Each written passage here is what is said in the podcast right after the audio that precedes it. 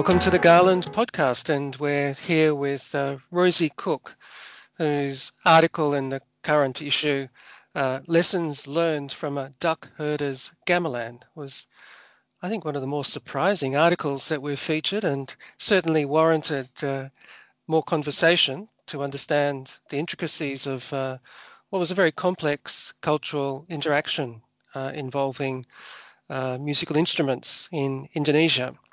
And I think there's a lot for us to learn there. And we're very pleased to have Rosie Cook with us. And where are you? Uh, I'm currently living in the south of Taiwan in Kaohsiung, which uh, is the second largest city in Taiwan, but it's actually quite sleepy. Um, I live out close to the mountains, so it does feel like a, a little country lifestyle in the islands. and I work at the Conservation Center in Cheng Shiu University, um, where I've been running the textiles conservation department since last year. That's interesting. We're we're getting a few articles related to these kinds of specializations from archaeologists. We've got a upcoming article from an archivist. Uh, I think this is our first in terms of somebody working in conservation. Um, how how does a person like you get into conservation? What's what's the path? How did you first take an interest in it? Well, I've I've always loved art and culture, which I guess a lot of people can say. Um, and I studied art history in high school and in university, and uh, I did briefly consider art conservation when I about 20 years ago. um, but I grew up in France. I was educated in France, and they have a very thorough conservation education system, which is uh, focused on fine arts and lasts for I think uh, five to seven years and to be honest, when I was a teenager, I I didn't even really feel like going to university. So entering the it's quite an exclusive uh, concours competitive training system there, where only the best get through to the next level. So um, was by the time I circled back to conservation, I was in my late twenties. Um, by which point I'd become very driven and knew myself quite well. And so from the moment I saw the conservation labs at the um, in the Prado in Madrid. I was on a short holiday stop there. Uh, I just knew immediately it was the perfect career for me. It's the blend of arts and creativity and problem solving and and most of all you get this such an exclusive and really intimate relationship with um, with an, any artifact that you're conserving um, because hardly anyone gets to touch it at least that was what drew it drew me to conservation at the time um, so yeah, and by then I was living semi-permanently in Australia, so I was able to study in Melbourne, um, and it still took me four years to get my qualification, but uh, you become a bit more patient with age, I suppose.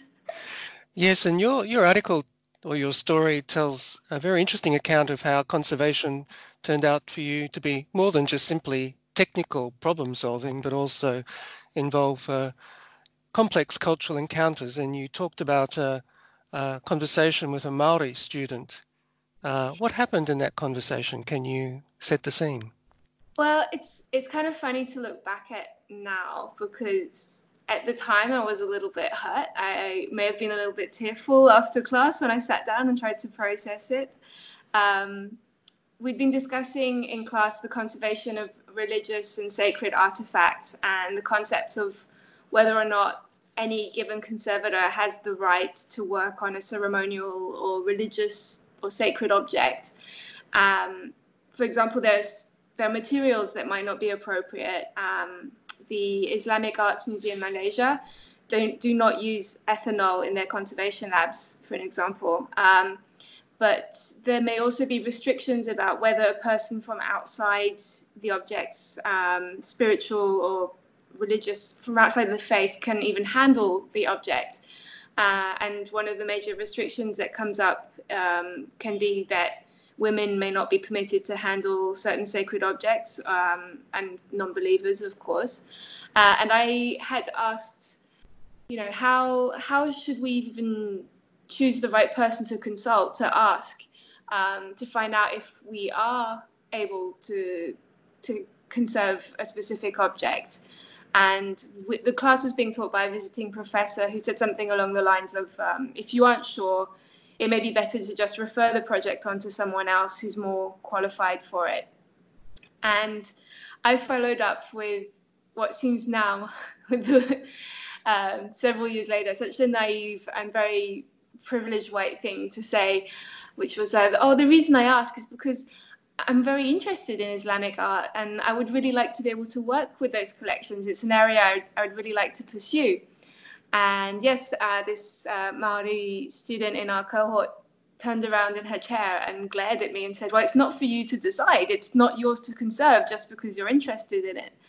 And I didn't get the message straight away. And I felt um, it felt very confrontational, but I've learned that when you live in a kind of a bubble of, of privileged, being privileged, being told you can't do things your way, being held accountable for, for that, it can feel a bit like intimidation or bullying, but it's just it's just the simple truth. That's part of what um, decolonizing conservation is, which I mention in in my article. It's realizing that um, our university degrees and museum experience that doesn't systematically qualify us to, to interfere with other people's cultural heritage, even if it's with the best of intentions. Mm, indeed. Well, you carry some of this new sensibility with you in your trip to Indonesia, to uh, Ngabean, I think it is. Yes. And this is in search uh, of a particular instrument uh, that you'd found in a collection here, I think uh, Bundengan. Yes. Can you just explain briefly what a Bundengan is? I don't think it's something most people come across in their daily lives, at least not in the city. yes. Um, well, when I started this project in 2000, well, I started when this project hit me in 2016. Uh, there was only one Bundengan in Australia uh, at the Monash Music Archive um, and Monash University Music Archive, and it's it's funny because the first time I saw it, I was kind of horrified by it. It was laying face down on a on a lab bench, and uh, it's this very large woven bamboo and um, bamboo sheath, uh, sort of like a skin made from bamboo, uh, woven together like a, a very large uh, triangular basket, and then um, it has black matted coir uh, palm fibers on the top to help it retain its um, impermeable qualities because it was originally designed as a if you can think of it as a raincoat slash umbrella that's balanced on top of the head. And uh, it's it's a very um, it's a, it's quite an intimate instrument because it would have evolved from duck herders apparently were the people who used them the most, at least in um, in the Dieng region, Dieng Plateau. Um, sit, you know, walking their ducks and then sitting down. You can prop it up because it's quite large, it's the, the size of a small child. Prop it up with your walking stick and then sit underneath as a shelter. So it's gone from umbrella to a small hut, and it's got a beautiful resonancy inside.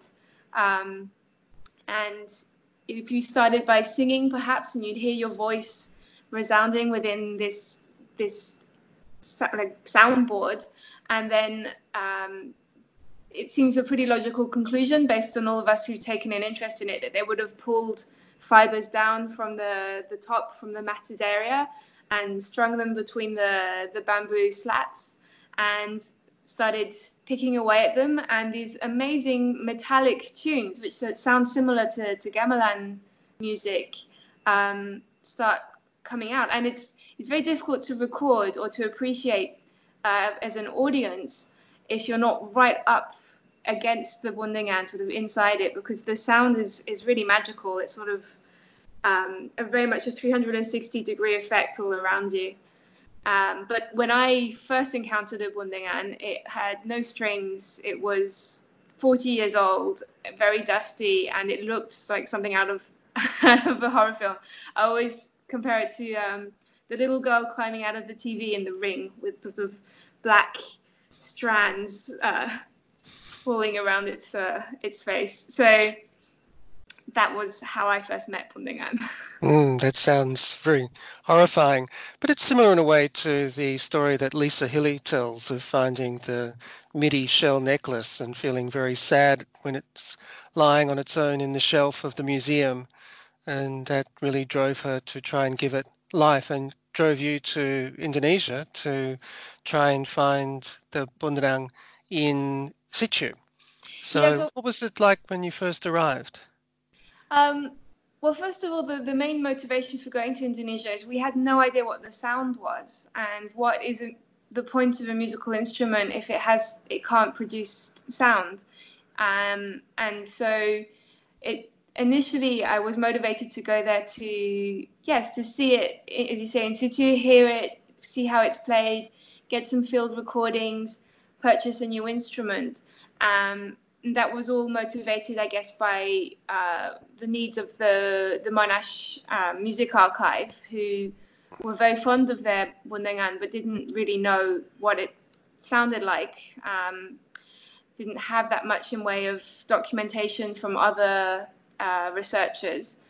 But before I went there, I was fortunate to to talk to a few people who were engaged in both conservation and music and um, performance, and to understand that the instrument itself is is just a document of uh, of a musical genre. The mu- the instrument is just one small piece of an ontology of performance, and so by the time I reached Indonesia, because everything was happening very fast, it was my last year of university, and I had a lot of papers to write and internships and all these things happening, and it's all collating and uh, percolating in my brain. And by the time I reached there, I realized the importance of the community, like the people who are playing and hearing the music.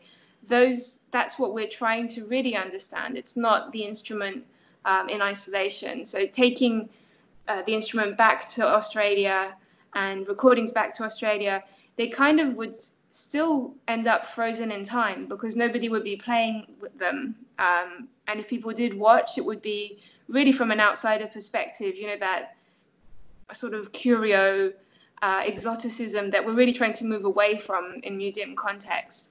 So, whilst I was a complete newcomer to Indonesian culture and definitely to you know, I think a lot of Australians have spent some time maybe in Bali on holiday. I had never set foot in Indonesia, and I went straight to um, this tiny village up in the mountains, and it was, I think, such a a fortunate experience to to just be surrounded by. I wouldn't say authentic because uh, by my just by my presence there, I'm I'm changing uh, how people are behaving and how people are interacting with me. Uh, I still carry that bubble of white privilege everywhere I go, although I try to to be aware of it. Um, but it was just, it was wonderful. They set up a performance for me at the last minute in a in a field, um, and this in, so when I when I mention it's in a field in a muddy field, that's because we don't have a nice flat platform um, for a performance on a stage, and yet uh, the dancers who perform to the music is a, a, woman standing on a man's shoulders, cradling a baby. Um, the uh, yeah, absolutely incredible that they've just pulled this all together at the last minute in this bumpy, muddy field. For me, uh, obviously, in exchange for remuneration, it was really important that we pay people for their contributions. Um, so they, I think their expectation was that I was a somewhat, they were used to people coming and wanting to hear or rather see performances of Bundengan and uh, dancing, but they weren't so used to people asking about what can we do to ensure that this tradition continues or that even if it evolves that there's um, a maintenance of Bundengan culture and music um, because there's so much knowledge that can be lost uh, how to make the instrument, how to tune it, the songs that are played on it, the audiences that appreciate it. So, uh, yeah, I think at first they were only sort of curious about this foreign visitor, um, but once we got more comfortable with each other and were able to better communicate, um, they was probably the first time that someone was actually interested in more of a, a reciprocal arrangement.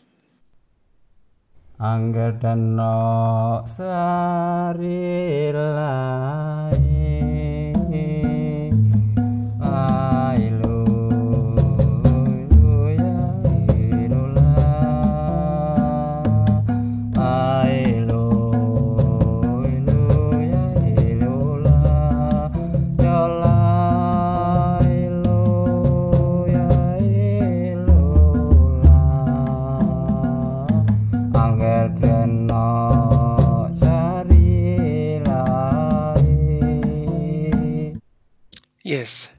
and uh, um, you do talk about something that happened uh, there in terms of social media.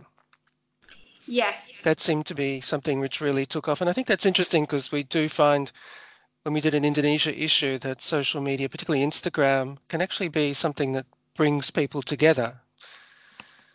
Yes. And Instagram has been huge in this project. And I'm, I'm really I'm so grateful that the community in Ngabean pushed me to rejoin Instagram because everybody wanted me to add them. And I actually already had an old account with a couple of, you know, hipster type pictures, a puddle reflection, and my lunch and filters. I lost interest very quickly at the time. So I had to re download it on the spot and go around adding everyone, um, letting them add me and adding them back. And I've written a lot about using social media as a tool for collaboration. Um, I co-wrote it with a couple of people that I've met through the Bundengan project. Um, but it's also really important, I think, in terms of a community feeling seen and heard. When I left, we continued to have um, snapshots of each other's daily lives. And that's not just me seeing what people in the village are up to, that's also them getting to see what I'm doing in my everyday life when I'm not being a researcher. And that really helps reaffirm, you know, friendships and, or at least friendliness and trust. Um, that you're not going you're not going away and doing things with the the information that you've gathered or that you're not ignoring the information that you've gathered that you're actually doing something with it and yeah since then i've also become friends with many of the older generation who prefer facebook um, uh, so the platform popularity does change from area to area or generation, but I think the great thing with social media is being able to use things like emojis um, or emoticons and photos for transcending those language barriers. Um, because I, I mean, obviously there's Google Translate and there's automated translations, but um, yeah, like the heart eyes emojis and the, the thank you emojis and all of this has just been so important in terms of uh, perpetuating that goodwill between us and maintaining those relationships so that I've been able to, to keep going back um,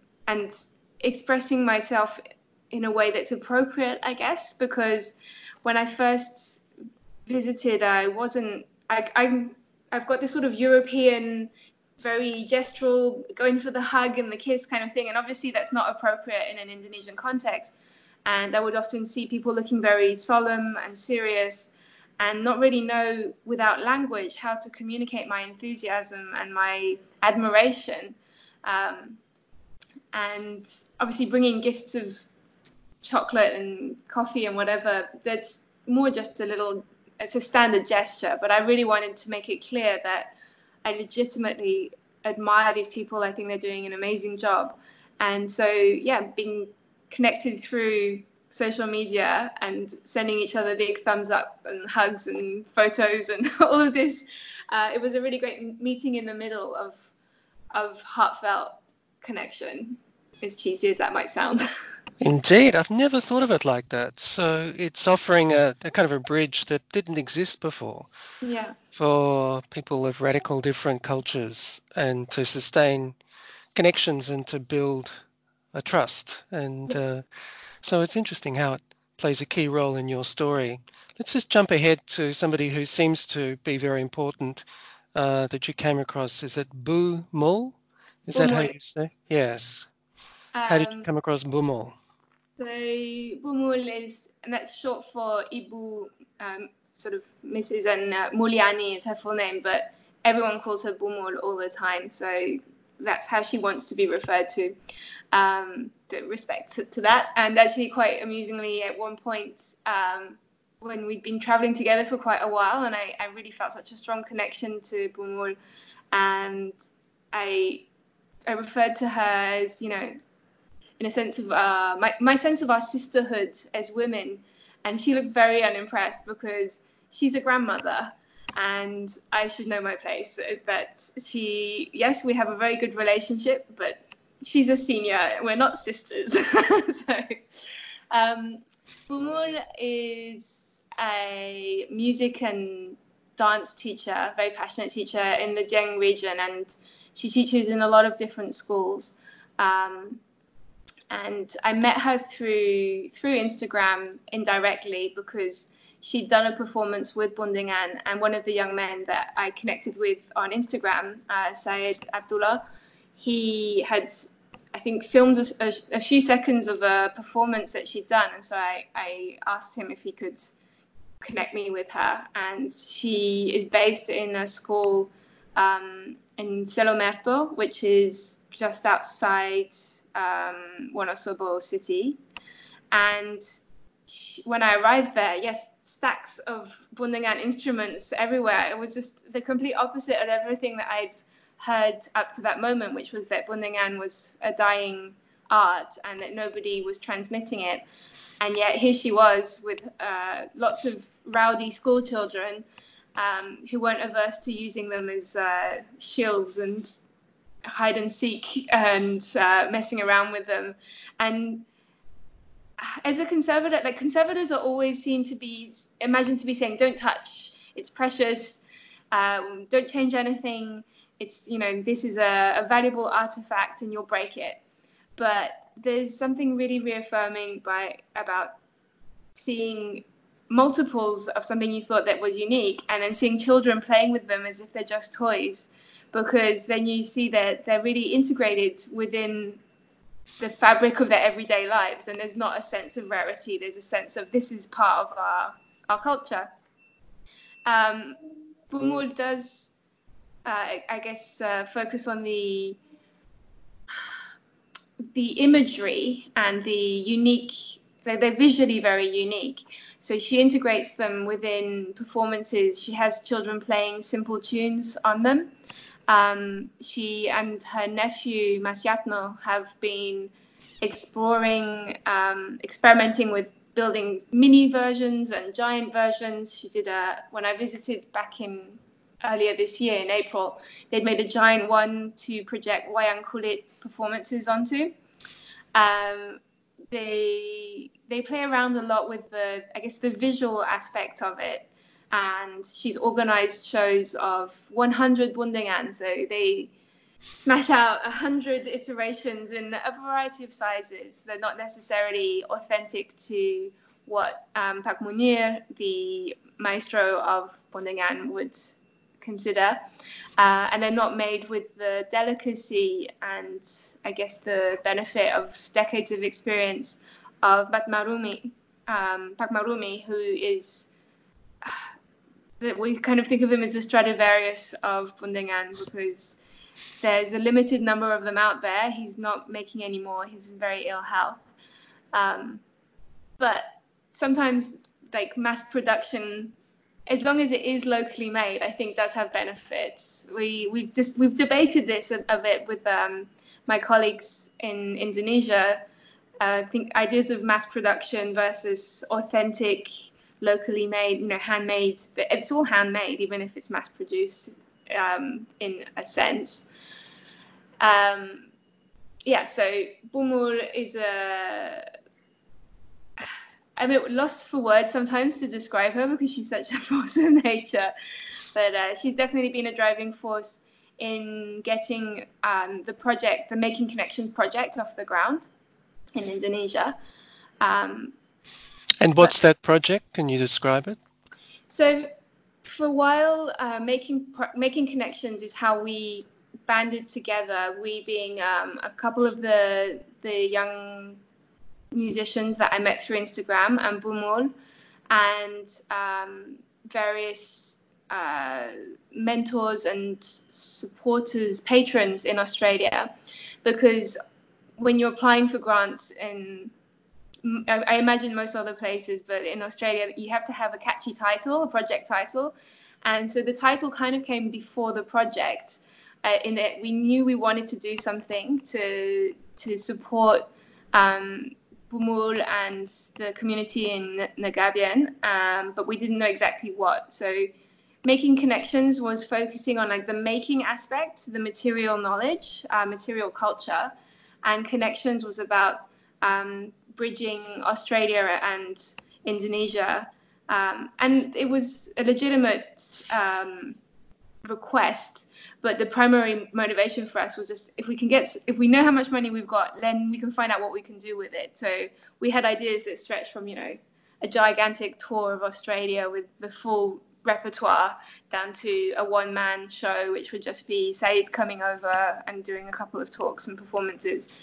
Um, and the work that we achieved with making connections, I do describe in the article um, performances and collaborations in Indonesia and Australia with various institutions. Um, the University of Melbourne, University of Sydney, and Monash University were all amazing in supporting us. And that really contributed, I think, to making for, for being a stepping stone for the local musicians, the local community in, in Wonosobo, in Ngabean, to get their own ideas and funding for their own sort of a more grassroots initiative. Um, they got to see the range of ideas, the range of um, platforms that they had where they could do contemporary performances with um, other instruments and other art forms and projections. They got to do more formal um, and informal seminars and symposium sort of academic formats and more relaxed formats where we did these listening parties where people would come and show their videos and play instruments and talk about their experiences of, of performing in Indonesia. And the and we did workshops as well, um, building instruments, uh, both at a building mini instruments and stringing uh, large instruments. And all of this they've looked at and then decided what they wanted to do locally.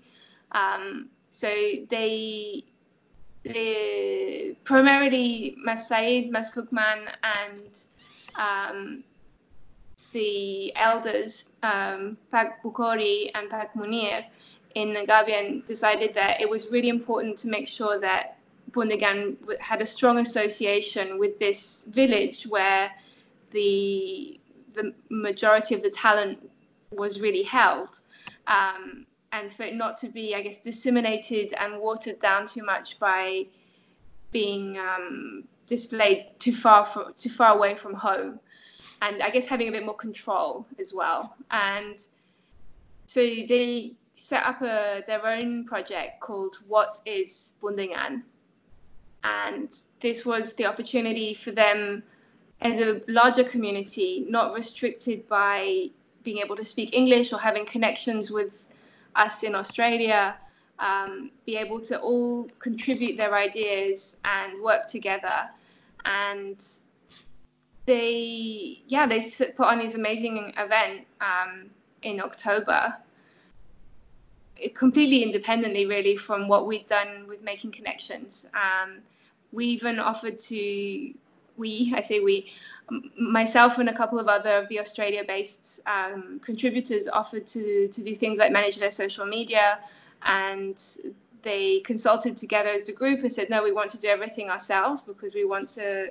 It, it's our, we really want to have feel ownership of our project, um, which I am so so behind. Like I really love that. That's what I want. I didn't want to be um, lots of people go, "Oh, you're the you must be the expert in Bundengan," and I think I'm probably the least knowledgeable about Bundengan of anyone in our in our group. I don't know how to play it. I can't speak the language. Uh, I don't know how to make one. I watch, I observe a lot, but I, I really am not in a position to tell people what to do. So seeing them take the lead has been the ultimate rewards, I think, an achievement.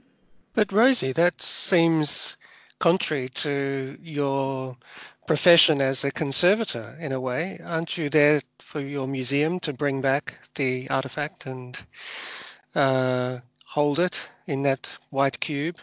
Uh, or do you think conservation has this bigger remit now? Well, interestingly, just last week I did a presentation via video for the uh, national conference of the Australian Institute of Conservation of Cultural Materials, um, entitled uh, Conservation and Climate Change Meaningful Engagement in the Face of Inevitable Near Term Societal Collapse. Um, this, my conclusions as a conservator are that all the objects, museums, and conservators, the, the museum uh, cultural heritage profession, at this time in history, it's never been more important to really, really engage with communities and not just, you know, the world cultures communities uh, whose whose culture, whose artifacts we looted and stole in previous decades, um, but our, own communities for, to encourage them to come in and build a sense of social identity of um, of community.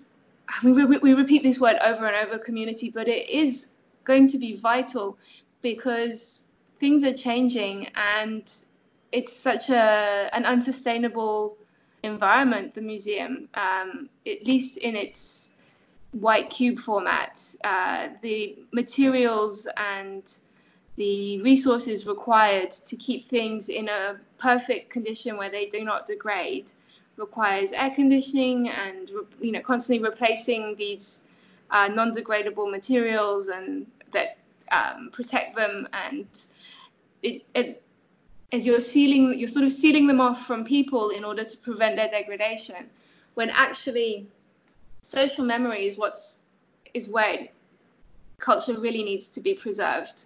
And so, as I was speaking of the the Bundengan being just a document of that musical genre, all cultural heritage, all those artifacts, they're not standalone um, sort of objects to be looked at and admired from afar.